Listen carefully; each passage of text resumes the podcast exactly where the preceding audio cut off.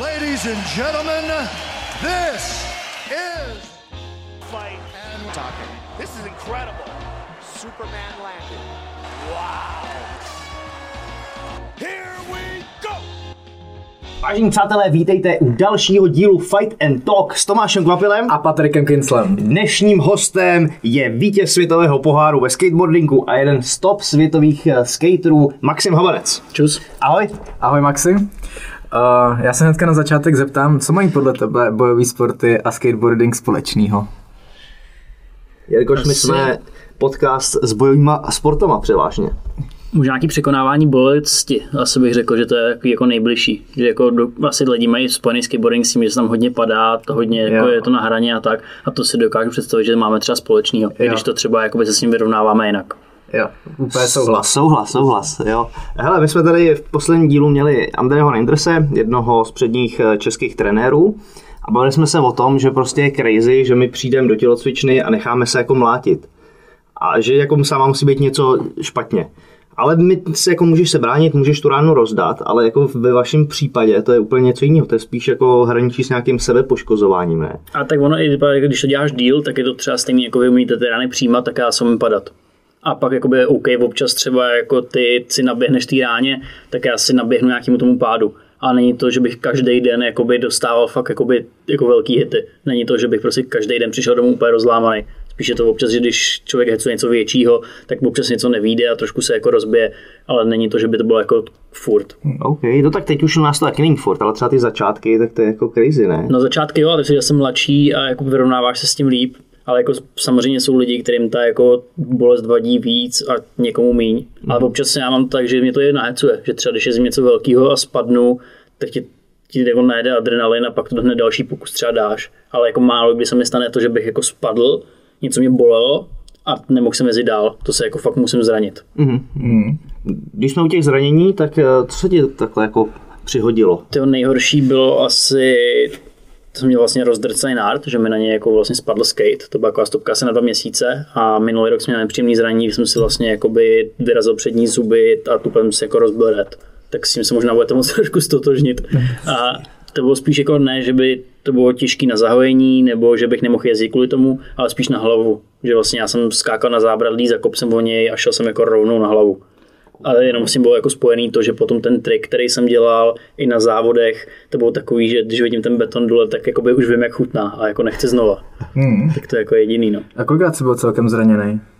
Asi hodněkrát, ale je to fakt jako pomálu, že jsou třeba výrony, nebo se něco natáhneš, mm. ale jako nebudu mlátit do stolu a ťukat, abych vám tady neudělal hluk v mikrofonu, ale naštěstí se mi ty velký jako zranění vyhejbají. Kdybych jsem měl ty umělý zuby, jak jsme ho za, za No, to nemůžu, že já ještě bych se umyl, to víš co. Mm. Uh, co tě ke, ke skateu přivedlo? A můj starší brácha.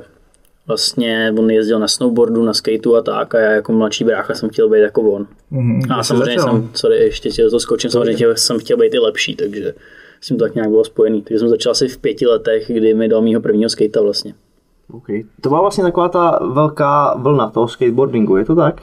Zhruba, nebo bylo to Zhruba to, to trošku jako předtím, nějak před rokem 2000 jsem začal, no. A pak byl fakt ten boom, který asi si vy třeba pamatujete okolo toho roku 2000 a mně přijde, že teď začíná takový jako zase další. Fakt? Hm. A Já jsem vlastně ten boom zaznamenal, já jsem eh, taky skateoval, od nás z gymu ještě dva kluci. A nepsal jsem jako ostatním zápasníkům, ale vůbec bych se nedivil, kdyby jako ty kluci z toho MMA prostředí taky eh, skateovali. Mm-hmm. Takže já jsem to jakoby zaznamenal, to nebylo prostě místo, nebyl mramor, kde by někdo jako nejezdil. Teď mi zase přišlo, že to jako dost utichlo. Mně přišlo, že to utichlo a teď zase třeba, když jezdím v Praze nebo teď různě po městech, tak fakt je jakoby hrozně lidí, co jezdí a já mám vlastně i svůj vlastní obchod, kde třeba prodávám desky a tak a vidím tam jakoby v tom, jak to roste, že pokud jakoby lidi těma skatama netopí doma, tak prostě fakt musí jezdit hodně lidí. Mm-hmm. Okay. Hmm.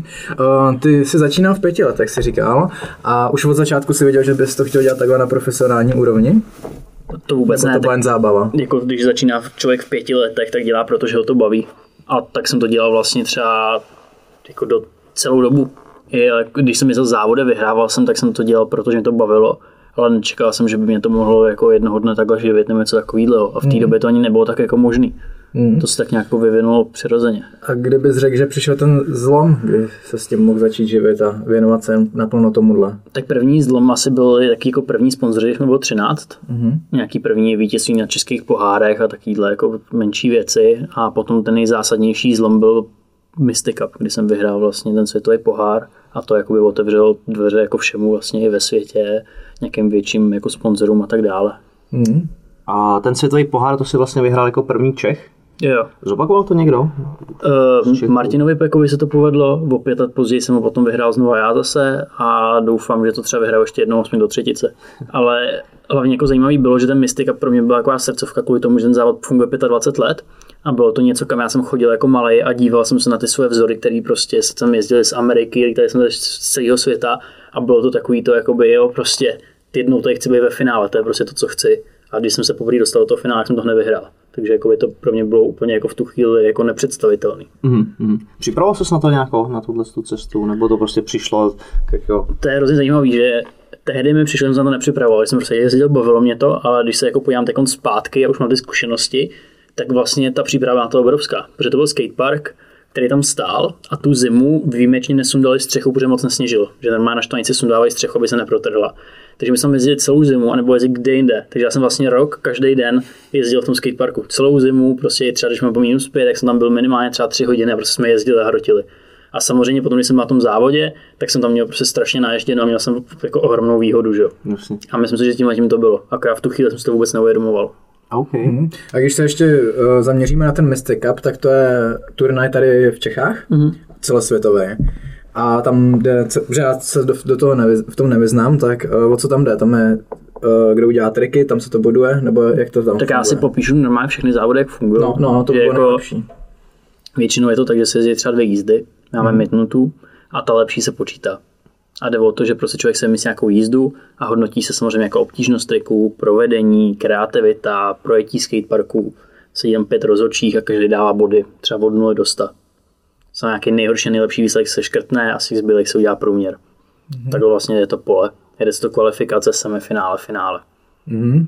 Kolik tam je zhruba těch uh, účastníků? Na tom Mystic Cupu občas se jezdili před kvalifikace třeba, protože tam bylo tolik lidí, že to nešlo udělat jenom takhle, takže okolo třeba jako 100, 200 jako lidí z celého světa. Hezky. A jenom to startovní už třeba je docela drahý a pro ty lidi třeba dojet, já nevím, z Francie, z Brazílie a tak, tak jako většinou už jezdí lidi, co jsou na nějaký úrovni, že to nejedou zkusit prostě za 50 tisíc v cesto, jako za cestování a tak jenom tak.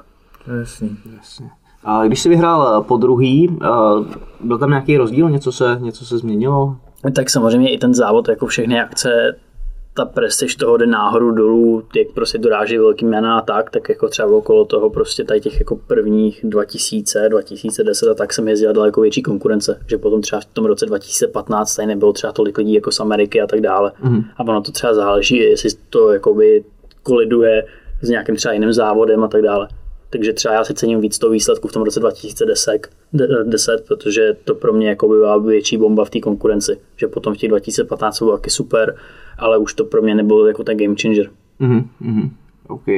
A když se změnila ta tvoje cesta z toho, sleduju tě na sociálních sítích a dáváš uh, videa z tréninku, normálně z gymu. Tohle se změnilo kdy? Protože já mám skate spojený s tím, že prostě si jdeš jako zajezdit, půlnout, sedneš si, takový jako poflakování, když to v úvozovkách řeknu? Asi vlastně první bylo to, že jsme otevřela ta brána k tomu, že jsme začali třeba spolupracovat s Red Bullem a tak dále.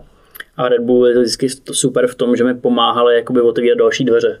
A samozřejmě jako se podělili na mě, zase jsem dobře všechno jako fungovalo, ale jakoby říkali jsme si, OK, kam to třeba jako můžeme zkusit posunout dál, tak jakoby, OK, máme tady nějaké možnosti trenérů a tak, tak eh, pojď to zkusit a tu vidíme, jestli to bude fungovat nebo ne, jestli to třeba pomůže v tom ježdění logicky mi to pomohlo, že jo. Mm. A krát bylo hrozně zajímavý, to bylo, nevím, podle mě rok 2012, 2013, když jsem jako fakt začal chodit maka do gymu a vlastně nikdo jako nevěděl, co se má dělat.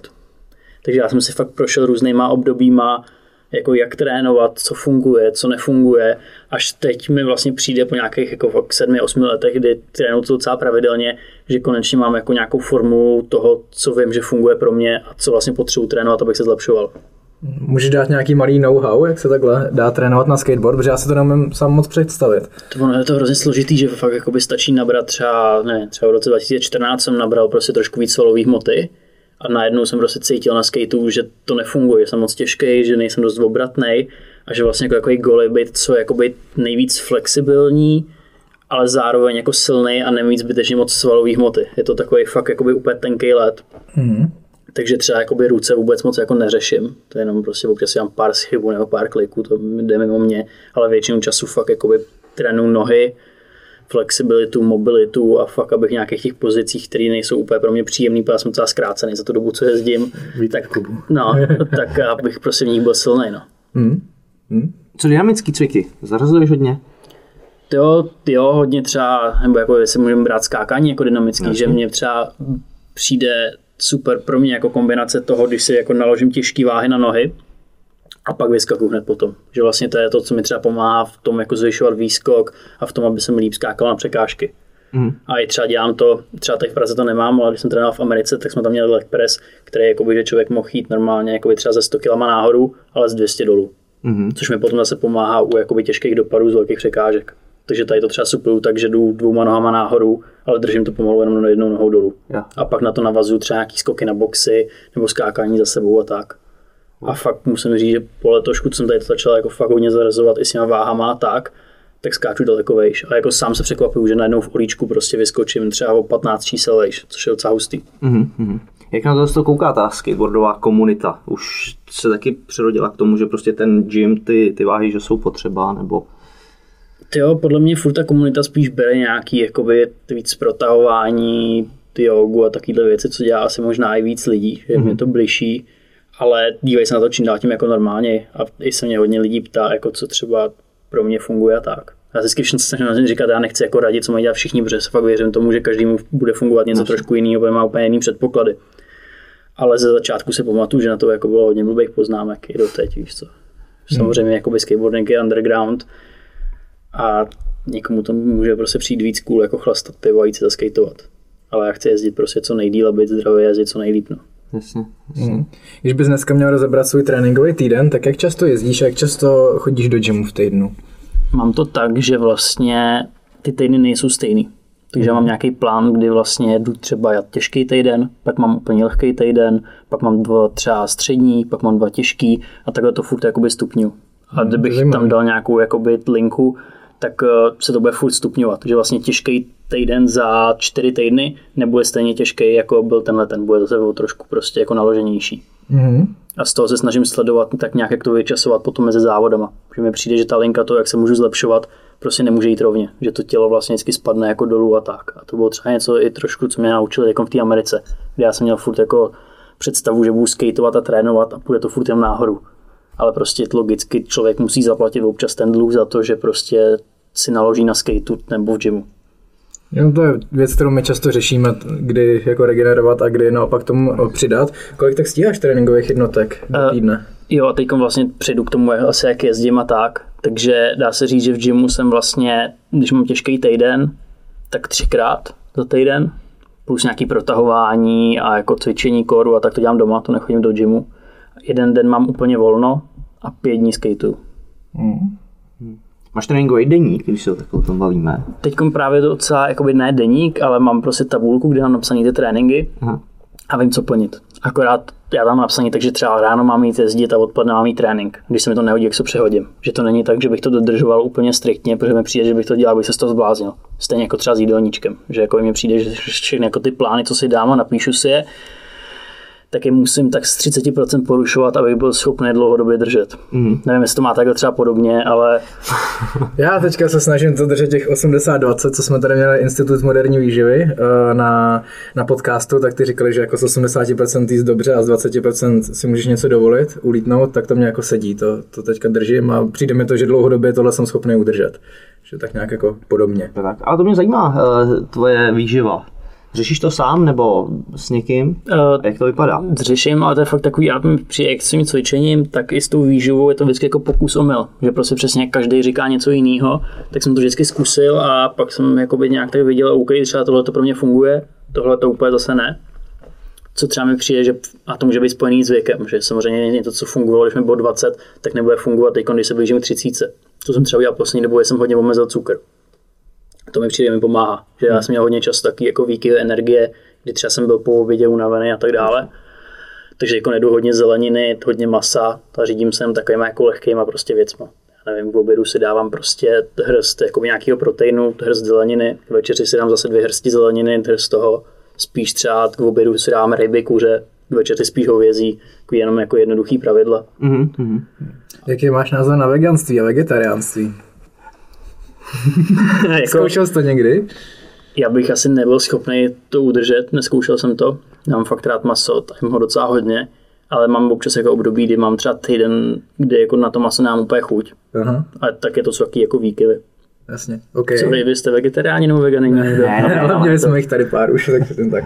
Občas to tady takhle naťuknem a, a jdem po nich hrozně. Jenom čeho se snažím držet, já si rád vybírám dobrý maso. Že jako mě baví ten proces, že si jdu nakoupit, vyberu si hezký maso, udělám si ho a když už jim to maso, tak se snažím, aby bylo dobrý. No. Takže za to nechávám docela to jakoby, dost poslední dobou, ale zase takový koníček. No. Dobrá investice za mě. Určitě. Pohodě. A ještě mě zajímá k tomu tréninku, jak ty časuješ nebo na co časuješ tu svoji přípravu. My to máme třeba, máme zápasy třikrát, čtyřikrát do roka, to znamená máme tříměsíční cykly. Jak to máš ty? Na léto vlastně. Že my máme jako hlavní sezónu vlastně třeba od května do září, tak na to to mířím. A tam je těžký jako vydržet v kondici, protože ty závody jsou skoro každý týden, třeba ještě v jiném městě a tak dále. Hmm. Takže člověk si fakt jako musí natrénovat dopředu a pak trošku jede jako, jako ze zásoby, mi to přijde. Jo. Že tam možná jako moc nejde ani držet nějaký úplně jako jako dobrý rytmus toho, že když člověk jako přiletí někam, má jetlag, pak vynechá jeden trénink, něco jako je hrozně jednoduché, aby se to rozpadlo. No. To, tohle řeší i hokejky. Jsem, jsem v zámoří NHL, kdy mají prostě naflákanou sezónu a nestíhají přípravu okolo, takže to, co natrénují vlastně na, na sucho přes léto, tak z toho pak jedou tu, tu sezónu. A No. jako já začínám být extrémní v tom, že mi přijde, že jako spoustu skyťáků to neřeší, tak jako já, ale mě to prostě baví.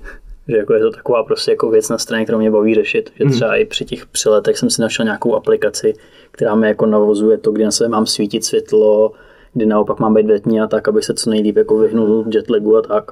A Že- přijde, už funguje ti to? Docela jo. Hm, zajímavé. Jako srovnáš si o maličko rychleji, samozřejmě to furt cítíš, Jasný. ale jako jde to no. Hm. Když jsme se bavili o stravě, používáš nějaký doplňky stravy? Asi taky jako klasiky, úplně nic z převratného. BCAčka, proteiny, magnézium, Jasné. občas nějaký CBD, to nevím, jestli jako lidi tady budou úplně všichni znát, ale to Měli jsme dokonce pomáhá. podcast na CBD, Jo. takže by to mělo být jako známý. No je. Ale i ve fighterském světě je to hodně jako populární už x let zpátky a většina zápasníků na tom, na tom jako jedou. Pojďme rozebrat to CBD, to mě zajímá. Uh, kouříš to nebo používáš skrz kapky? Ne, kapky si dávám, ale fakt mi přišlo, že prostě třeba, když jsem jako rozbit, musím být fakt rozbitej, abych cítil rozdíl. Že kdyby mi bylo jako normálně, dám si CBD, tak nic. Ale když jsem fakt jako rozbitý ze spotu, bolí mě to a třeba občas se jako budím v noci, že mě třeba něco bolí a tak, tak když jsem CBD, tak mi to prostě jako pomůže, no. Třeba druhého dne. A bereš to pravidelně každý den, nebo jen takhle, když jsi rozsekaný? Takhle spíš nárazově. Hm. Pravidelně beru magnézium před spaní, že to mi zase pomáhá jakoby mít lepší spánek, trošku líp se zregenerovat a tak. Přes den, když se ho dám, tak jsem pak úplně vypnutý. Hmm. Jsem dělal dřív občas, ale to nebylo dobrý. Jako maličko mě tady překvapil, jako čekal jsem, že, že jsi eh, profík, že k tomu tak přistupuješ, ale trošku jsem čekal víc toho punku. Hmm. To je dobrý, to je dobrý. Líbí se mi to, tenhle ten přístup k tomu. Můžeš nám eh, srovnat eh, scénu v Čechách a v zahraničí?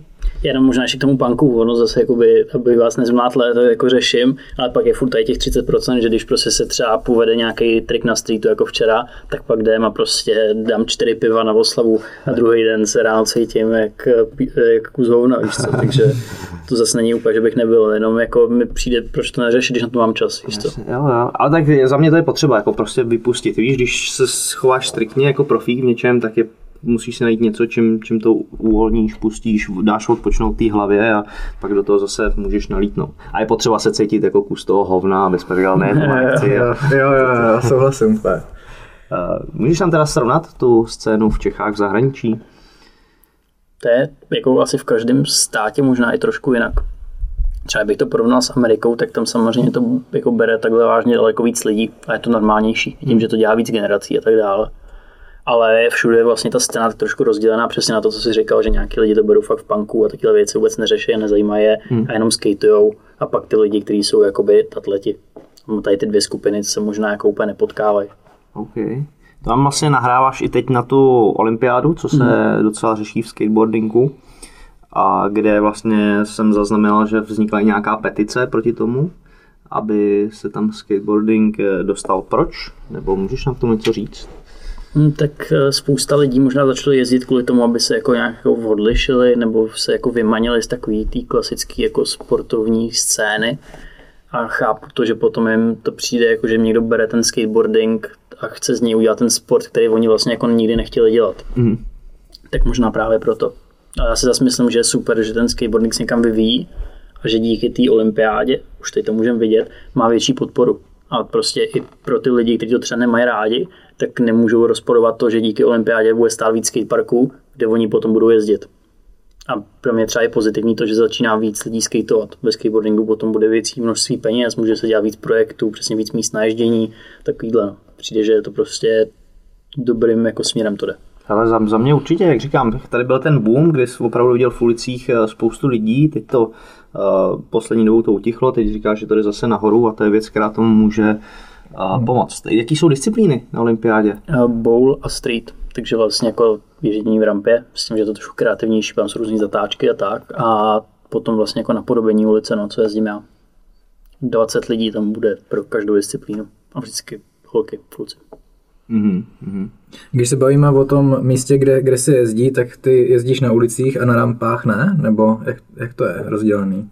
Ne, tak ty, to vlastně ten skatepark, kde jezdíme ty závody a tak, mm. je jakoby napodobení na ulici, že tam jsou, já nevím, zábralí ze schodů, zítky a tak. Samozřejmě tam jsou furt nějaký rádiusy Jasný. a tak, aby to mělo jako nějakou setrvačnost, jako ten park. Okay. Ale Jezdíš si ještě takhle někdy zajezdit jako do ulicem, tak? No jasně, jo? já to miluju a právě teď, jak eh, ta, ta olympiáda se posunula a nemáme žádný závody, tak to bylo to, o čem jsem mluvil, my jediné, co jako děláme, je, že hledáme prostě největší zábradlí, největší schody a jezdíme na streetu a natáčíme si to. Hmm. Takže jako míst, já se potřebuji něco hecovat, když to nejsou závody, tak aspoň takhle na té ulici. Kdekolikrát je to ale těžší, že tam je vlastně jakoby hrozně věcí, které jsou jinak. Je tam špatný rozjezd, těžký dopad, chodí tam lidi, fouká vítr a to je fakt to, kde je ten největší jako boj s tím strachem. Mm. Že hmm. prostě, když člověk stojí na zábradlí, který je třeba včas mezi na zábradlí asi z 15 schodů a prostě stojí tam poprvé, neví, jestli to pojede moc nebo málo, teď se musíš rozjet a naskočit tam, tak ten první pokus to je vždycky šílený. Mm. Máš něco, co ti pomáhá překonat ten strach? Třeba ta zkušenost, že už to několikrát dal? Nebo, nebo máš si nějak takhle? To po každý je to trošku jinak, ale prostě se musíš dostat takového stavu, kdy si prostě řekneš, že na toto sereš a prostě to tam pošleš. No. A dáš to. No.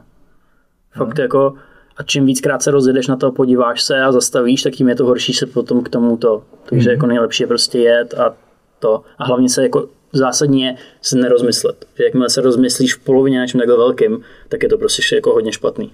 To je u nás s, s takedownem, když ano. se rozmyslíš v půlce, že ho nechceš házet, tak je vždycky takový no. Jo, jo, souhlasím. Ale tak jakoby na mě třeba, na mě aspoň jako to zábradlí nereaguje, víš co? Že jako se nebrání tomu, abych ho dal, že bych třeba naskočil, ono mi uhlo nebo něco takového. Takže to je v pohodě, to máte trošku ještě náročnější než já, to jo. jo. Co se týká triků, ty se učíš sta- pořád nový triky, předpokládám, že to je furt něco nového. Jen napojuješ na sebe, kombinuješ a tak. Že hmm, Kde vždycky... inspirace? Ty si myslíš sám nebo koukáš třeba do zahraničí někde? Koukáš na videa, kolikrát tě to i napadne, že třeba to OK, umím tady to a tady to, šlo by to třeba nějak spojit, nebo za tou inspirací je třeba překážka, že má třeba jiný tvar, nebo něco takového, tak se na to musíš podívat trošku jinak a vymyslet ty kombinace. Hmm. Přemýšlím, čemu to přirovnat, je to takový já jsem hrál Tony Hawka, tak tam jsem se to docela učil jako na klávesnici, tak to neříkám, že to je podobný, ale mám představu zhruba. Ale jako vlastně nejlepší vymyslet něco, co třeba nikdo ještě neudělal, že jo? A ty k tomu nenajdeš inspiraci. Hmm, a měl jsi někdy něco takového, že bys chtěl udělat něco, co... Tak jakoby občas třeba nikdy nevíš, jestli fakt náhodou to nikdo neudělal nikde jinde. Ale třeba co jsou takové výzvy, je, že máš třeba někde zábradlí ve světě, který je jakoby slavný a vzhledem k tomu, že všichni sledujeme ty videa, tak víme, co tam padlo za triky. Takže třeba jdeš a jdeš tam udělat něco, co víš, že ještě nikdo nikdy neudělal. Aha. A to je to sení. A zase třeba naopak hrozně jakoby jen jako na prd, když někdo přijde na spot a uděláš tam něco, co už padlo a dělal to někdo jiný. Že jakoby jako vůbec není jako respekt vůči tomu riderovi. Aha, to, je jako třeba to, to, no jasně, to hodně nemá nikdo rád, a nejen tak, kdyby třeba přespěroval grafity nebo něco takového, že přijdeš třeba nějaký místo, kde prostě všichni vědí, že někdo něco udělal a tu děláš to stejný. Nebo Tak- kdybys přechcal patník, kdybys byl pes. Jo. Že? No, je to prostě takový, Mm.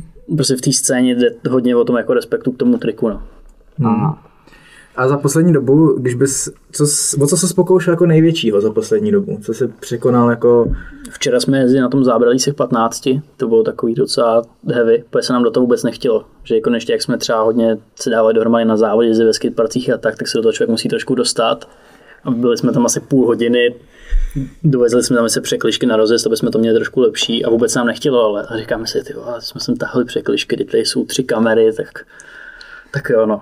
A pak to šlo najednou jak nic, no. hmm, hezky. Já jsem viděl vlastně tvoje poslední video, který jsi vyhodil na YouTube, tam eh, myslím z Teplic, kde tam skáčeli z těch Je. 11 schodů. Jo, jo. To je taky sakra jako crazy dost. Jako co tě napadne, vidíš 11 schodů, co, co se táhne někam, je tam, nevím, 2 metry džuzna, co tě napadne se rozjet, skočit z toho. A, a hlavně řešíš to, jestli se zraníš nebo ne, protože ty když teď to beru tak, že zabíjíš teda nějakým způsobem čas, když nejsou závody, a neřešíš to, že by ses na tom, na tom zranil a pak tě to Jako nějak... nad zraněním nesmíš přemýšlet nikdy. Ať už Ok. okay. trénuješ nebo jezdíš na ulicích, tak prostě jakmile nad tím přemýšlíš, jak se to stane. Jo. Takže hm, to má úplně vypouštím z hlavy. Kolikrát to zranění se stává při takových chvílích, kdy třeba jezdíš a jsi moc unavený, nebo to fakt jako lámeš přes koleno. Takže na tím je lepší nepřemýšlet a jenom být prostě opatrný nějak jako v rámci možností. OK, takže si neřekneš, tady to zábradlí z těch 15 schodů, hele, to je moc velký risk, na to seru, dám si to radši tadyhle z 8. Ne, spíš to si třeba říkám je, uh, nechci se tady dneska zabíjet na schodech, protože vím, že zítra bude jezdit na lepších. OK. A jenom prostě jako víš, že OK, dneska to třeba za to nestojí, počkám si radši na zítřek, kdy třeba bude lepší místo, nebo se budu cítit líp, nebo něco takového. Hmm, hmm. Ale zajímají mě nejlepší místa a, na skateování. Pardubice, skatepark. tak já si musím říct, pro mě asi Red Bull Max Pace, to je můj park, kde jezdím a vlastně jako trénu a trávím nejvíc času, že tam to mám hrozně rád. No a potom asi Vysočany skatepark. Ten je hned vlastně kousek od tam, je tam klid, je v okolí jako stromy a tak, takže mm-hmm. tam to mám taky mega rád. A potom samozřejmě letná, no. To je srdcovka. A ty Pardubice nic moc, ale když nám to tam stavili, tak říkali, že to je- má být jako největší skatepark v republice, tak jsem myslel, že to je jako dobrý. Je to dobrý a tam jezdí hodně lidí na kole a tak, ne. Asi jo. No. Že jako mně se to hodně pojí i s tím prostě, kdo třeba jezdí v tom, to není nic proti tomu, že tam jezdí lidi na kolech, jenomže třeba vím, že v těch Vysočanech jezdí hodně mých kámošů. Jo, A je to takový, že vím, že když tam přijdu odpoledne, tak tam vždycky bude někdo, koho znám. A to je hrozně příjemný a jako přidává to hodnotu tomu místu. Jo, tak to chápu, to je jasný. A nejen to bude jak váš prostě oblíbený gym nebo něco takového, kdy prostě víš, že Jasný. přijdeš a jsi tam doma. Jo, jo, jo. Je nějak propojená ta scéna skateboardingu a tě, těch kol a koloběžky jsou? Nebo, se, nebo ne?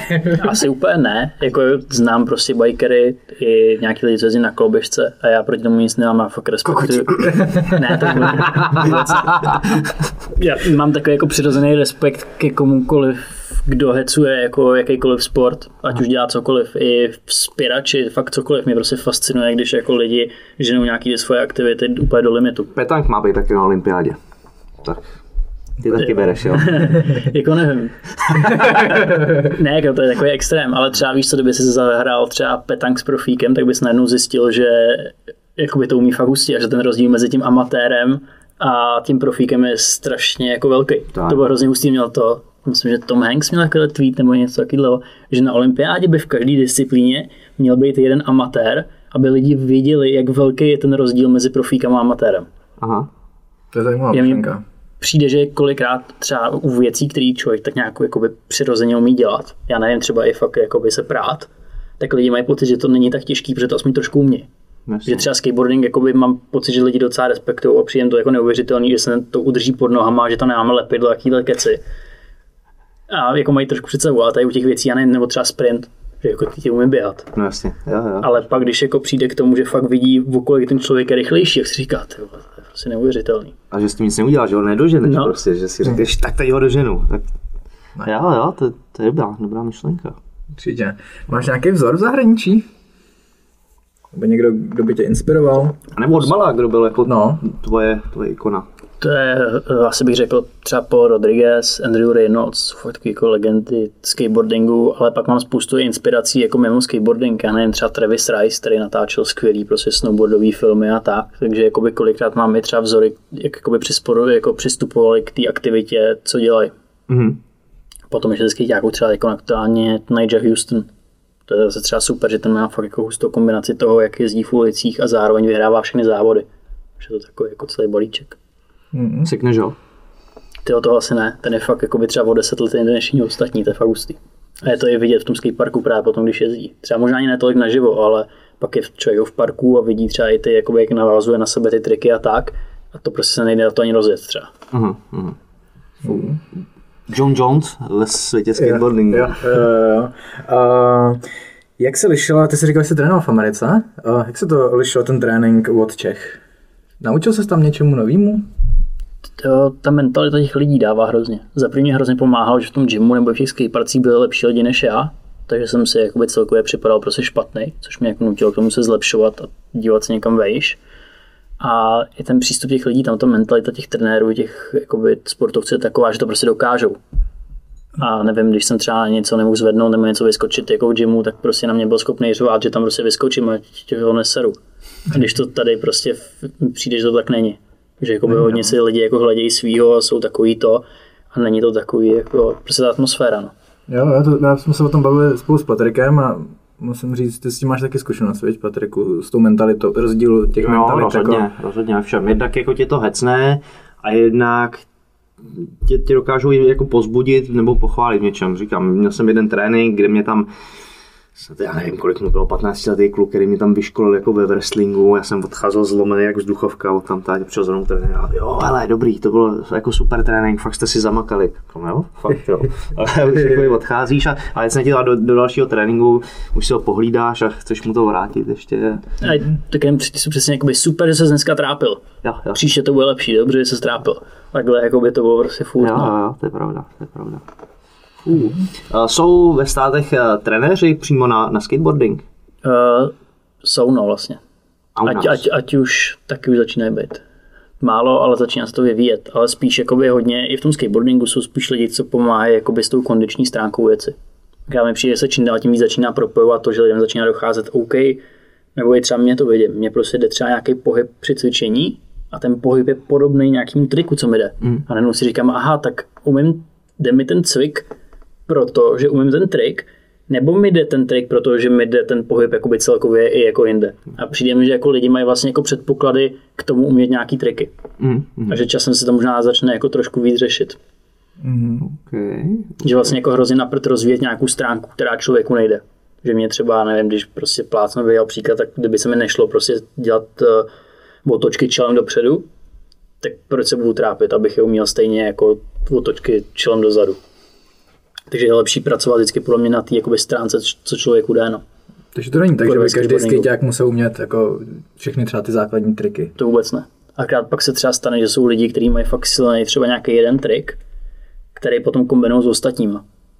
Že třeba, já nevím, je jeden prostě kluk, který má half cup, to je prostě, že se člověk odráží na feký a točí se 180, on to umí 360 a tady ten pohyb udělá prostě třeba do devíti dalších triků. Takže on je na závodech a vlastně čerpá jenom prostě z toho pohybu, co má naučený a jenom to vždycky jinak zkombinuje. Nazbírá na tom body a je to pro ně hrozně jednoduchý. A pak jsou třeba lidi, co mají prostě nejen devět těžkých triků, ale pokaždé je to úplně jako jiný pohyb. Mm. A to je daleko těžší na to, aby se to člověk naučil na každý pokus. Protože to jako není moc podobný jako navzájem. Jaký jsi typ ty? Já mám spíš těch víc, no, že je to složitější. Ne jako mám nějaký třeba vychází ze stejných pohybů, ale je to třeba takový, jako že mám tři, tři a tři, nebo něco takového, fakt ty těžký. Hezky. Ale tohle to je taková jako pro mě otázka za milion dolarů, jak, jak jsi říkal, jestli je prostě lepší pracovat na té silnější stránce a tu, tu rozvíjet, anebo se věnovat i té jako slabší, která tě zase třeba může posunout do jako nových jako triků nebo do něčeho. V tom skateboardingu je to specifický, že těch možností je strašně moc. Asi třeba oproti třeba jiným sportům, že to se nedá úplně aplikovat. Že Samozřejmě tomu člověk musí věnovat, ale prostě já mám třeba triky, které jsem nebyl schopný se naučit za 20 let. Udělám je, ale prostě je tam nemám z nějakého důvodu. Aha. A prostě už jsem si v jednu chvíli řekl, že tím se nebudu trávit čas a budu radši posouvat prostě ten trik, co mi jde, úplně prostě do next levelu, že ho budu mít nejlíp ze všech. Mhm. A to prostě se potom vyplatí. Ale to je jakoby spojený s tím, jak jsou nastavený závody a tak dále. A nevím, jestli by třeba tenhle ten přístup mohl fungovat u vás. Nemyslím si, že třeba Ale může, může, to je, jakoby, to je přístup prostě, jak říkám, to je otázka za Je milion to dolarů. otázka za milion, no. Jsou jako zápasníci, kteří se věnují jenom té svý silné stránce a pak jsou třeba jednostranný a může toho někdo využít. A na druhou stranu jsou zápasníci, kteří mají silný strán, silnou stránku, rozvíjejí i ty slabý, ale pak ta jejich dominantní není tak dominantní. Takže jako pak třeba zase při nějakým fyzickým, jako nějaký fyzický kondici je jako asi dobrý to rozvíjet samozřejmě. Pokud jakoby někdo je na tom špatně, že není schopný vydržet jezdit minutu v kuse, protože je udejchaný, tak samozřejmě, když bude prostě mít víc jakoby fyzičky a udejchá, tak mu to pomůže strašně moc. Jo? A to už je trošku něco jiného. No. Na tom asi bude jako ten profi skateboarding dost limitní, ne? na těch limitech toho jednotlivého sportovce, atleta. Jakmile došáhne nějakého svého stropu, z toho, že si jde jen tak jako zajezdit, tak pak prostě k tomu stejně musí přidat něco jakoby navíc, ne? No, aby to jako posunul. taky je hrozně jako jednoduchý začít být pohodlný. Že se člověk naučí nějaký ty prostě svoje věci, co umí a pak už se mu prostě jako nechce padat a tak. A samozřejmě takový ty triky, co se člověk naučí jako malej, tak mu prostě to je tak jednoduchý potom. A samozřejmě, čím je člověk starší, tak tím těžší je se naučit něco nového a mít to fakt na jistotu. Takže jenom je to jako otrápení. No. A mně přijde, že abych se jako udržoval s tím věkem je, takže každý rok musím přidávat jako něco víc. A proto nevím, jeden rok jsem začal cvičit, další rok jsem začal řešit víc jídlo a takhle furt člověk musí něco přidávat, protože jinak prostě se zastaví. No. Co tě k tomu motivuje, abys se jako posouval dál? Abys nespohodlněl, aby si snajel tu svoji jistotu? Asi, že mě to baví. Okay. Nebo jako mě fakt celkově prostě baví ten pocit toho posunu, ať je to s čímkoliv, ať je to prostě skateboarding, kdyby to bylo třeba focení, nebo fakt jako jakákoliv činnost, tak mě baví prostě vidět ten posun toho. To je celý. Jo, jo. To mě baví na MMA taky, že prostě tam máš prostě spoustu možností, v čem se pořád můžeš jako zlepšovat. Jako u vás prostě musí být super pocit, když je prostě třeba někdo, kdo je fakt lepší než ty, a pak přijdeš a najednou už je to jednodušší a pak najednou už není lepší než ty. To musí být hustý pocit. Takže tam máš jako to přímý porovnání. A to mám fakt třeba jenom někde na tom streetu, že vím, že jsou třeba zábradlí, který jsem nedal a teď najednou mi přijdou malí a jsou jednoduchý, tak jako by to je příjemný. A Jasně. myslím si, že takhle u vás to musí být jako ještě lepší odměna. No to Kvápa třeba moc nezná. Znám. Znám. Uh, když se učíš nový triky, tak padáš. Uh, dá se naučit padat? Jo, určitě. Takový jako klasický pát u nás je, že se třeba člověk jenom sveze po zádech nebo udělá nějaký jako parakotou a tak. A i se dá naučit kazit ty triky tak, aby se člověk jenom zkusil, OK, třeba naskočil jsem, od, odskočím se jenom do strany, další pokus vrátím. Hmm. Viděl jsem někde padání do těch kostek pinových. To, ne, to je u vás taky, nebo to se nepoužívá? To moc nepoužíváme, co mám jako nová, taková trošku novinka, že mám žíněnky, který jsem si koupil právě potom, co jsem si vyrazil ty zuby, tak jsem prostě trošku odblokovat hlavu, tak jsem si pod zábradlí dával prostě chvilku žíněnky. A vždycky jsem si nejezdil ten trik na té žíněnky, kdy vlastně, ono to furt bolí, když do toho člověk spadne, jako když do toho spadne třeba stokrát, jako pak druhý den bolí za krkem a tak, ale nemá to následky. No. Hmm. Ale teď už já se nepoužívám a už jsem to srovnal, takže v pohodě. Jak dlouho se učíš takhle nový trik? Tyjo, tak aby ho člověk dal na závodech, to může trvat tak rok, no, podle mě, když je to fakt těžký. To nejsi moc šikovnej teda, ne? No, moc mi to nejde. Rok jo, rok se trápíš prostě No. s něčím, abys to dal. Ty krás. A učíš se jako... Ale jako ten, sorry, jenom, že doskočím, to není rok na to, abys vrátil ten trik. To vrátí za dva týdny. Tam jde o to, že na těch závodech si potřebuješ teď rozjet, teď ho vrátit. Takže na to, abys to dal na závodech, tak řekněme, že ho musíš udělat 9 krát z 10 pokusů. Mm. Jako normálně Jasně, při tréninku. A to je na tom to těžký, že pak už je to fakt, že musíš chodit každý den a já nevím, třeba první, prvních, eh, po prvních 14 dnech ho vrátíš třeba poprvé. Po dalším měsíci ho uděláš 3 krát z 10. Po dalším měsíci uděláš 5 krát z 10. A takhle to furt jde. Ale pak třeba už ho vracíš i při tom tréninku 9 krát z 10, ale pak když máš ten stres na tom závodě, tak to z nějakého důvodu nefunguje. A proto říkám, že až třeba po tom roce, kdy si na to zvykneš, to fakt začne padat. Mhm. Učíš se víc těch triků najednou, nebo vždycky máš jednu věc, na kterou se soustředíš? Víc na jedno. Většinou třeba, nevím, pět se snažíš třeba. Hmm. Že letos jsem měl vlastně připravených třeba jako pět nových jako věcí, jsem chtěl dělat na závodech. A zatím je to tak jako odložený neurčitě. na další sezónu. No. A to mi trvalo se naučit, já nevím, třeba půl roku. Akrát přesně jsem ještě jakoby nepřišel do toho, že bych to mohl zkusit na těch závodech. Kdy jako člověk vlastně neví, jestli to dokáže vrátit i pod tím stresem. Jak pracuješ takhle se stresem, s hlavou? To je fakt nejlepší, když to má člověk fakt najetý a prostě v klidu. Že tam stojíš, víš, že to dáš. Další věc je, že tam stojíš a seš v hecu, věříš tomu, že to dáš a nemáš to najetý. To se taky občas povede. Ale to jsou dny, občas člověk fakt vstane a ví, že mu to prostě půjde a občas vstane a ani se mu tam nechce a to je špatně. No. No, jak bojuješ s tímhle no. když prostě vstaneš a, a musíš? Jako já se snažím tomu předcházet, ale občas je to takový, že mně se střídají dny na to nikdy není stejný, nevím, jestli to máte podobně. Já No, vždycky říkal, že prostě ve sport, v ostatní sporty musí mít krásně, že to je vždycky stejný, ale asi není. ale blbý je třeba, když máš dobrý den před závodama. To už je jako první známka, že ty závody asi moc nevídou. Takže se snažím většinou třeba den před závodem se jenom třeba svíst, ty triky si na schvál zkazit, ale moc nejezdit. A nechat si ten dobrý den na to. A třeba i dělám to, že těsně předtím, než jedu, tak si ty triky na schvál zkazím. A nechám si jako ty dobrý pokusy na ten závod, takže mi to jako psychicky pomůže. Ale je to trošku o náhodě, no. Mm-hmm. Ale kolikrát jsem měl třeba dny, kdy jsem prostě vstal a věděl jsem, že vyhraju a vyhrál jsem, no. Mm-hmm. To, možná, to asi budete mít jaký podobný. No my, my, teď my to tak musíme mít. My No, jako nemůžeš jít do zápasu s tím, že jako jdeš prohrát. To je, to je průser. No ale málokrát se mi stalo, že jsem byl, já nevím, ono je takový jakoby říct si, že vyhraju a pak jako vědět, že vyhraju, že já v tom jo, fakt jo. vidím ještě jako rozdíl. Jasně. Že fakt v ty dny, kdy jsem věděl, že vyhraju, tak to nemohlo být jinak. A nedokážu si ani představit, že bych z toho dne odešel jinak a nevyhrál bych. Prostě to neexistovalo. A nevím, jestli to máte stejně taky, že jako Máme.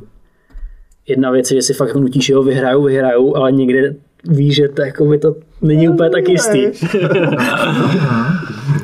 To je zajímavý, jo? To, to, to tak je. No a jak vemeš ten den, kdy to je prostě tohle stojil, jo, vyhrál. Já nevím, ty prostě zavřeš oči a ty víš, že vyhraješ.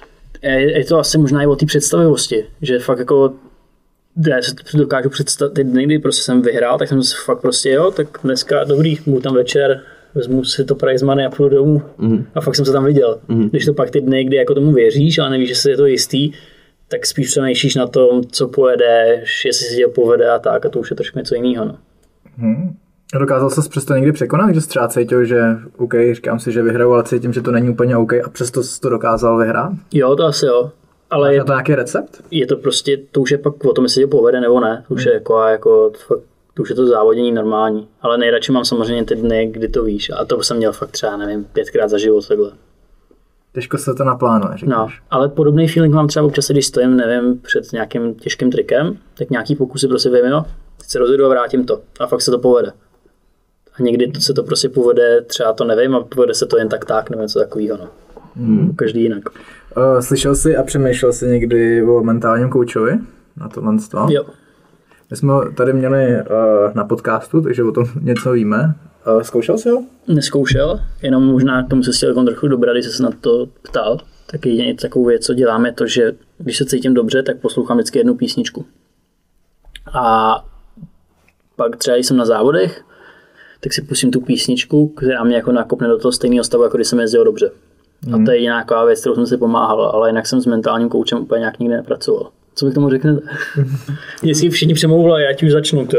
Možná je to další věc, co musím přidat, no. Ale je to, je to zajímavé. Já jsem dřív jsem měl z toho pocit, jako, že někdo cizej, kdo ten sport životně nedělal, ti tady má s něčím jakoby radit, ale ve spoustě věcech, když se pak s ním bavíš, tak je dobrý ten, ten odstup z toho, že tam prostě není zainteresovaný do toho, že v tom nemá ty osobní vazby a řekne, hele, tak tohle, tohle, dokáže ti jako poradit pár jako zajímavých věcí. Já si určitě myslím, že to stojí jako za zkoušku. Nemyslím si, že to třeba bude fungovat každému, ale 100% si myslím, že to stojí za, za, za pokus.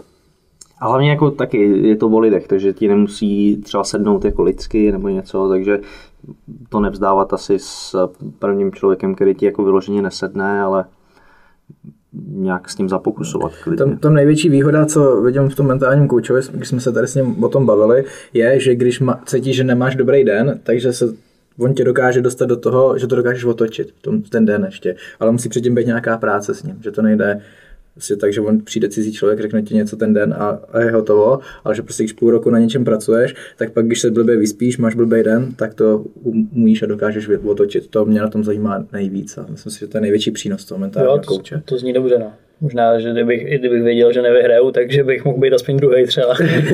a ne, ne, ne předposlední.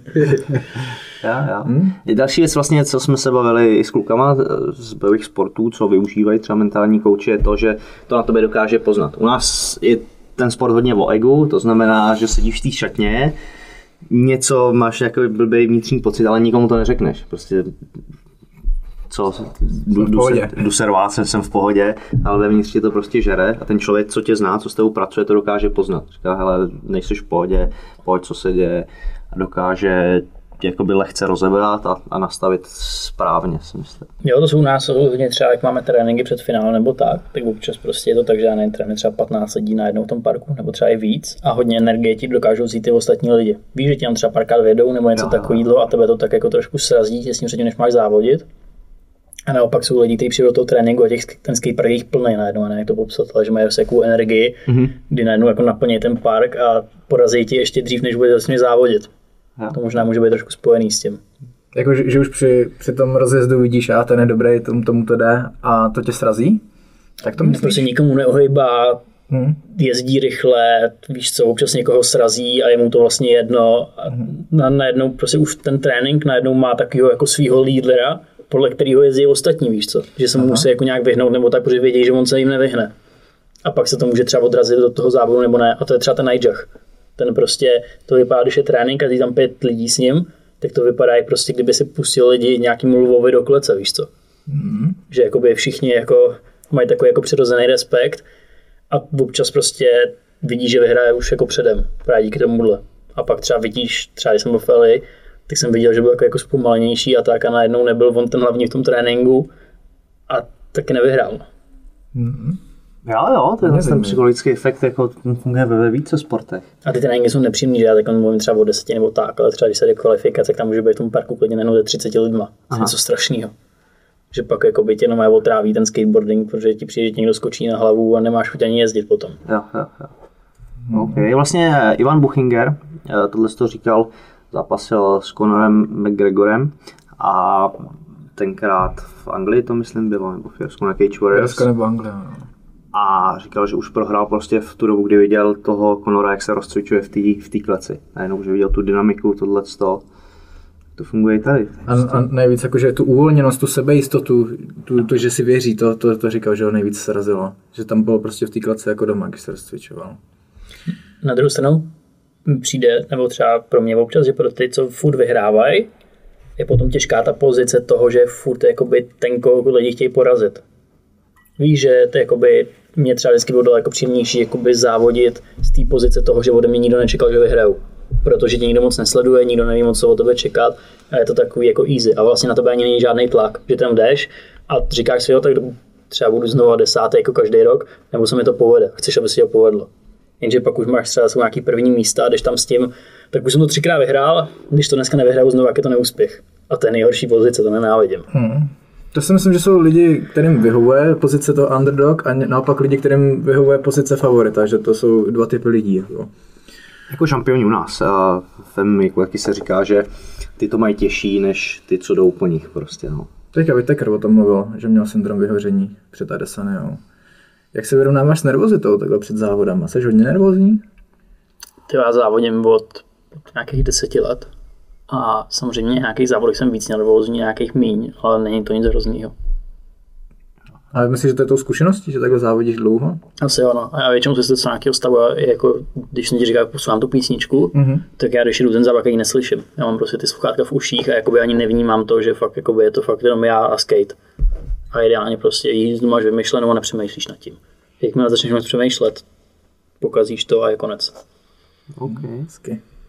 Eh, na čem narážíš? Jaký jsou tvoje limity třeba takhle v nějakém závodě? Asi ten trénink je nepříjemný, o kterém jsem mluvil. To mě prostě nebaví. Jo. Že kolikrát, když třeba mi o ten závod tolik nejde, tak si prostě řeknu, že to kašlu a že pojedu rovnou tu jízdu a buď to udělám nebo ne. Mm-hmm. Že jako to mi fakt bere hodně energie občas. Okay.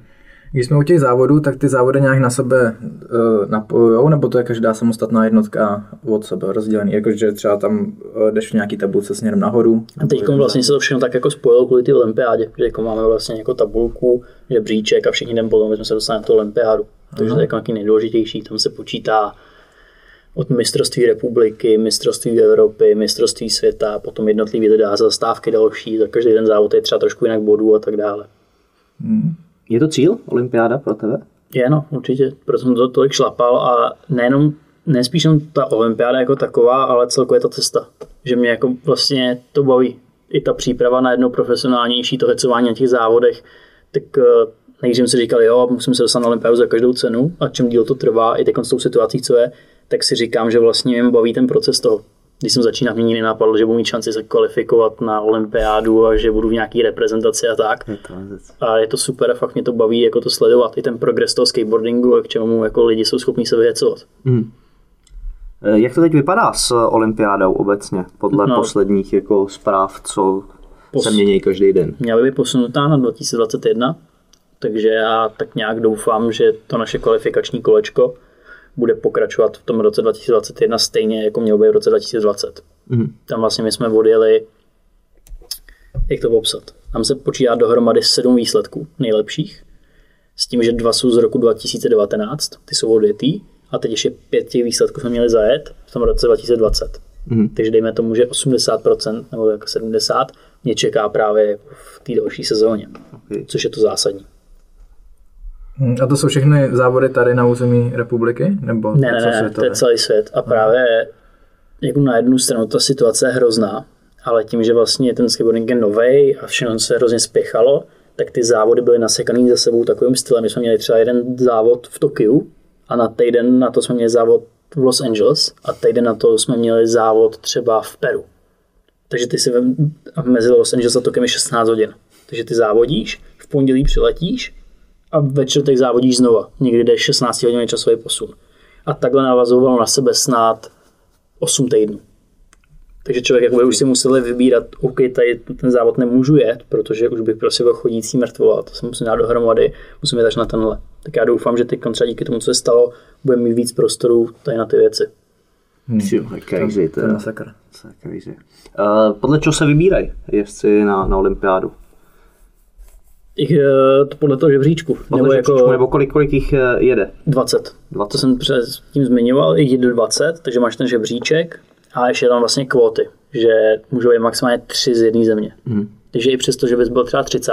tak se tam furt můžeš dostat díky tomu, že tam bude třeba 10 Američanů, kterých 7 škrtnou, to to se posune trošku nahoru, pak třeba bude víc Brazilců a tak dále.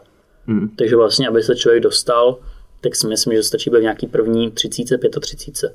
Pak se proškrtají ty kvóty a to člověka posune trošku nahoru. Hmm. Jak to máš rozjetý zatím?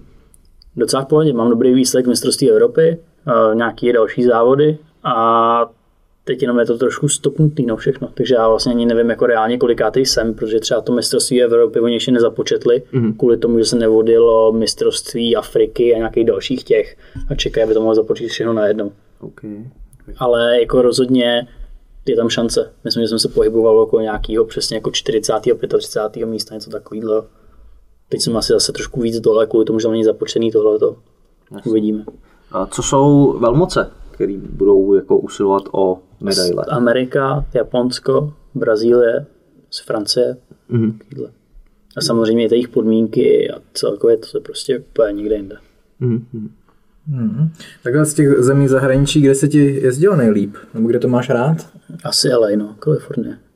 Počasí, zázemí, skateparky, hrozná výhoda je, že ty skateparky, co máme na těch kvalifikačních závodech, staví stejná firma, jako staví za, eh, skateparky v Kalifornii. Já nevím, třeba pro normální lidi to nemusí být jaký rozdíl, ale prostě třeba už to, že jenom ty zábralí jsou stejně tlustý, nebo jsou stejně vysoký, stejně strmý, tak je to obrovská výhoda. A oni samozřejmě je to normální firma, takže oni nevymýšlejí každý skatepark úplně od nuly, ale vezmou už nějaký ty prostě jako rozměry, které už někde jsou a jenom udělají Ctrl C, Ctrl V a jenom třeba nějak poskládají. Takže člověku se může stát, že má v LA za hotelem nějaký skatepark, přijede na kvalifikační závod a najednou je tam úplně stejný zábradlí. Mm-hmm. A z toho hrozně čerpají ty lidi, co právě jakoby jezdí a trénují tam. Mm-hmm. I třeba beton, že klouže stejně. Třeba Mystic Construction, co stojí skateparky v Čechách, tak dělají takový hodně klouzavý beton. Naopak California Skate Park, o těch mluvím, tak mají ten beton takový hodně kousavý. A to je jaký rozdíl. No. Posunul bych se dál, mě zajímá tvůj skate shop. Uh, ty máš vlastní skate shop, kdy jsi ho založil? Ty tři roky zpátky? Dva a půl? Něco takového? Aha, co byla ta motivace? Uh, já jsem hodně jezdil vlastně s Danem, který je tady se mnou, Dan Rahman, a on začal programovat v té době. A říkali jsme si tak nějak, že by bylo zajímavý si rozjet e-shop, ale spíš jako z té stránky, že jsme měli pocit, že ty obchody třeba nefungují tak, jak si to chceme my. Mm-hmm. A teď najednou jsme si mohli splnit nějakou tu vizi a říkali jsme si, že by bylo prostě fajn prodat pár skateů za měsíc a jako si to zkusit spíš tak jako pro zábavu. A trošku to vyrostlo. Hezky, hezky. Takže spíš tě to překvapilo v tom dobrým, nebo jsi narazil na něco, co jste nezvládli, co jste To chtěli bylo úplně, já nevím, to bylo, kdybych to popisoval, tak to bylo skvělé, takový to, jak kdyby lidi říkali, jo, jak jsem začal podnikat v garáži a ono to fakt jako by skoro bylo a vím, že když jsme dělali první objednávky, jak jsme to chodili posílat na poštu, víš co. A teď jsme přišli na poštu, měli jsme třeba 50 objednávek, takže jsme museli vyplňovat nějaký formuláře, teď jsme prostě bylo tři hodiny, teď jsme to balili, takže to, jakoby to jak byly zabalený ty balíky, jestli si někdo jako první od nás jako objednával tak to muselo být fakt zážitek. A pak jako jsme si říkali, OK, tak takhle to nejde, že jo, připojili jsme zásilkovnu, pak uh, jsme si udělali externí sklad, že se nám o ty objednávky už stará jako by úplně jiná firma, my fakt jedeme jenom ten jako prodej a tak dále. Takže jako fakt to vyrostlo a posunuli jsme se v tom a ten začátek byl fakt sranda. Dneska máte kamennou prodejnu v Praze? Nemáme kamennou Nemáte. prodejnu. Ani shop. to neplánujeme, protože si myslím, že v dnešním světě už to není potřeba. A když budu mít něco kamenného, tak to budu brát spíš jako showroom, nebo třeba nějaký místo, kde bude vznikat nějaký obsah nebo něco takového. Jasný. Jak se to dá stíhat takhle vlastně e-shop plus uh, tréninky a vše, cestování, všechno okolo? Tak hodně věc máme pomáhá Dan, což je super. A nějak se dá, no, v dnešním světě, kdy prostě všechno funguje online, tak spoustu věcí člověk může dělat i na cestách, stačí si prostě zapnout komp a mít neustále připojení k internetu, je to docela v pohodě. Takže Vy i vlastně vyrábíte desky, je, je to tak? uh, my spíš jako jsme shop, který je kupuje od ostatních lidí. Takže vlastně desky vyrábí Ambassadors, což je firma, kterou, kterou jezdím. I spoustu třeba dalších značek a my to pak jakoby přeprodáváme lidem. Mm. Ale kolikrát já mám vlastně u nich pro modely, takže to funguje tak, že vlastně já si třeba designu svou vlastní prkna a tak dále. Jenom jakoby fyzicky je nevyrábíme. Jo, jo, tak na to jsem narážel, viděl jsem nějaký video, kde se designoval prkno s Jardou Jagrem. Jo, to byl vtípek jenom takový. to mělo docela úspěch, já jsem tam dal nějakou tu starou fotku. A to asi nevznikne. To byla jenom photoshopová koláž. Fakt? Nebo zval se Jarda, jo? Neozval se, ty, nechtěl asi si zpromodel skate. To by bylo cool náhodou. Určitě. A vlastně stejně v oblečení, že my vždycky, já jsem vlastně studoval grafiku a fotku a vždycky mě bavilo jako designovat věci. Takže tady to bylo takový jakoby, způsob, jak si začínají ty věci splnit. Hmm. A to bylo i vlastně, jak jsme se hrozně potkali jako s Danem, že on třeba prostě naprogramuje to, jak ten shop funguje. Já se víc řeším to, jak to fakt jako vypadá, nějakou grafiku a věci okolo toho.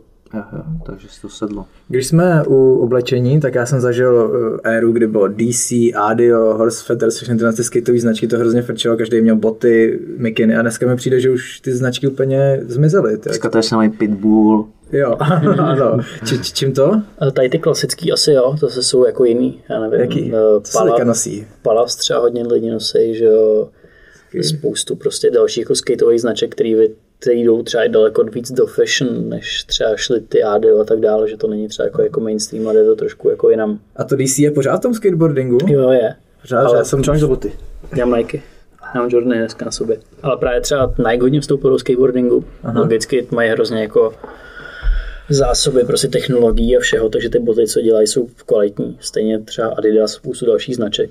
Jako byl sorry, jenom, já bych byl rád, kdyby ty skateové značky těch bot mohly konkurovat tady těm jakoby obrovským korporacím, ale je to prostě strašně složitý. No. Jasně. Jak dlouho ti vydrží boty na skateování? Tak 14 dní. Fakt, jo. Vám jsem vlastně ještě zapomněl zmínit, což je taková jako Jasný. skateová značka, která jim je schopná samozřejmě konkurovat, což je super. OK. Uh, hele, mimo skateování, nebo mimo, to s tím vlastně souvisí, se věnuješ eh, sociálním sítím. Uh, hodně jedeš YouTube, natáčíš mm. videa, střídáš si to. Jo. Uh, hele, za mě, já být rodič a vidět tohle od nějakého jako sportovce, protože za mě seš u nás hlavní tváří skateboardingu, nebo já tě tak vnímám minimálně, tak prostě říkám, OK, jo, kdyby za mnou přišlo moje dítě, že chce skateovat, říkám, kouknu se na tebe, říkám, jo, to, to je ono. Eh, Chtěl bych, aby, To já slyším. a- aby tě měl třeba za vzor, že, že se tomu věnuješ profesionálně, a jezdíš, ukazuješ ten sport, jak to má vypadat. A Co tě k tomu vede? Baví tě to? Já jsem vždycky chtěl ukázat takovou jako druhou stránku toho skateboardingu, i co je za těma trikama, že to prostě není jen tak. Aha. A myslím si, že ty videa to docela ukázali. A je to, jak nás to baví, ty videa nejsou jenom o tom dělat ty nejtěžší triky, ale i o té jako radosti z toho. Já prostě kolikrát, když jsem unavený, tak se jdu svíst jenom tak a věřím, že takhle může prostě skateovat každý. Že spoustu lidí, kteří chodí pro radost se projet na kolo, nebo něco takového, se můžou klidně jít projet pro radost na skateu. A je to úplně jedno, kolik jim je, nebo jak moc času tomu chtějí dát. Souhlasím. Jo, i z těch videí prostě ta atmosféra jako je super, že na to na tebe dechne, že fakt jako bych se jel projet. A hlavně jako skateboarding, to možná bude podobně i u vás, jako je to individuální sport, ale nenávidím nic víc, než jít skateovat sám. To je prostě nejhorší. to nejde. Jo, jo. A i jako tréninky a všechno prostě vždycky mi přijde, že jako v partě to jde líp, no. A kor, když je to prostě parta lidí, která to chce taky hecovat, tak pak to je úplně samo. Souhlas. Souhlas. A jaký jsou tvoje koníčky mimo skateboardingu? Ty mě baví se starání o ten shop, přesně i stříhání videí, focení a všechno taková jako kreativní jako tvorba mimo ten skateboarding, ale většinou je to nějak jako navázaný. Pak snowboarding, tak to je stejně skoro jak skateboarding, takže ono to jako vlastně moc jako věcí není, no. Jezdíš v zimě, jo? Na, na Uh, prkně. jo, jo. Baví tě to? Super úplně. Tenkrát letos jsem na to neměl moc času právě kvůli té přípravě, ale já jsem takový, že vždycky mám vlastně chatu v Krkonoších, takže když napadne sníh, tak eh, vždycky vyrazím. Ale vtipný že třeba na skateu jsem víc takový technický a tak, když na snowboardu mám prostě rád jenom jet rovně dolů a rychle. Ideálně v Prašanu. To jsem se chtěl zeptat, jestli děláš triky na snowboardu nebo jen Ne, já jsem hrozně, já neumím, jako mám nějaký blog od malá, že prostě neumím udělat jako věci přes hlavu. Jako udělám třeba salto do vody nebo tak, ale jako přirozeně mi je to strašně nepříjemný. Takže na snowboardu nic moc, ale Vlastně ten snowboard je teď na tom založený, víš, že to se to všechno Právě, točí no. přes- tam se musíš točit jak blázen, jinak jako nedostaneš moc bodu. Možná by mě bavil nějaký jako border cross nebo něco takového, kde bych fakt mohl jet rychle. Aha.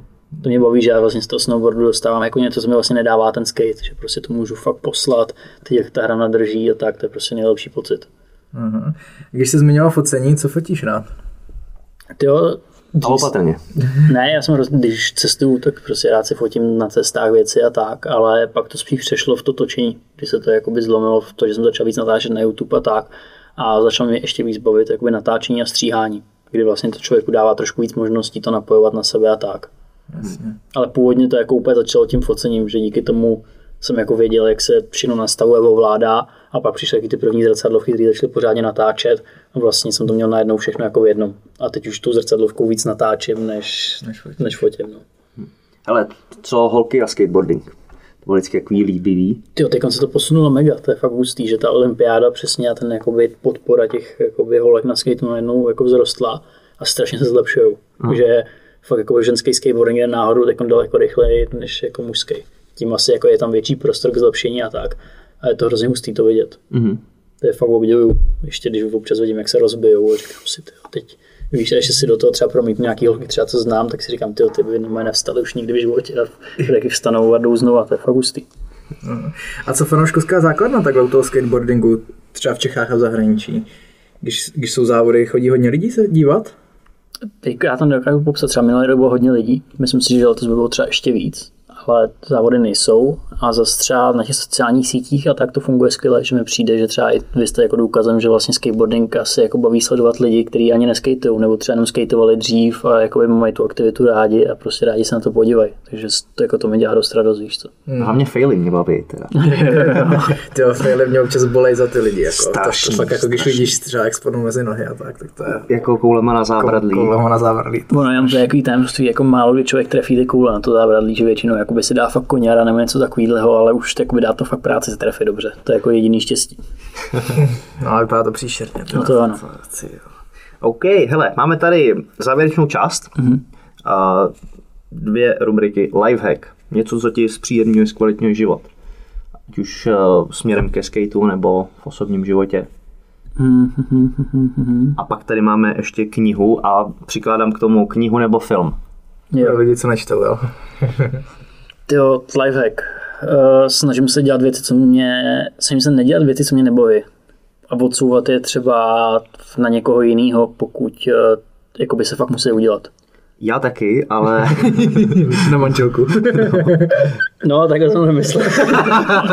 ne, ale prostě fakt mi přijde, že jakoby je zbytečný se strápit s nějakými věcmi, který člověka nebaví, že pak ten výsledek jako nestojí za to. Tak to je Souhlasím. asi jako jediný. co- A knížka?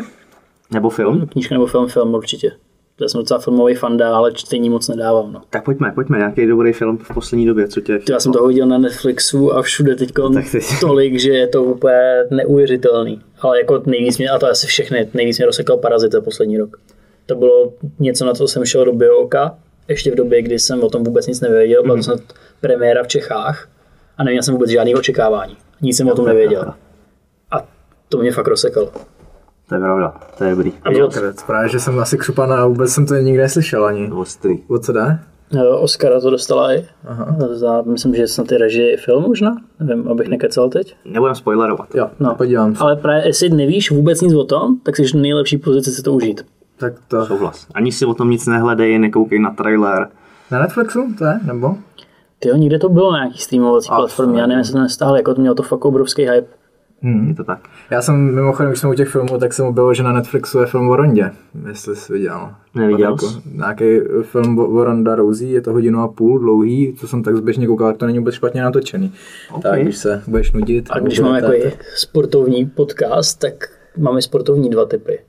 No, Icarus, to je o dopingu, to je, jste neviděli, nebo viděli, to Já je neviděl. brutální. Aha. taky. A pak mě bavilo ještě, já nevím, jak se jmenuje teďkon, o tom solo lesci. Free Eh, solo. Free solo.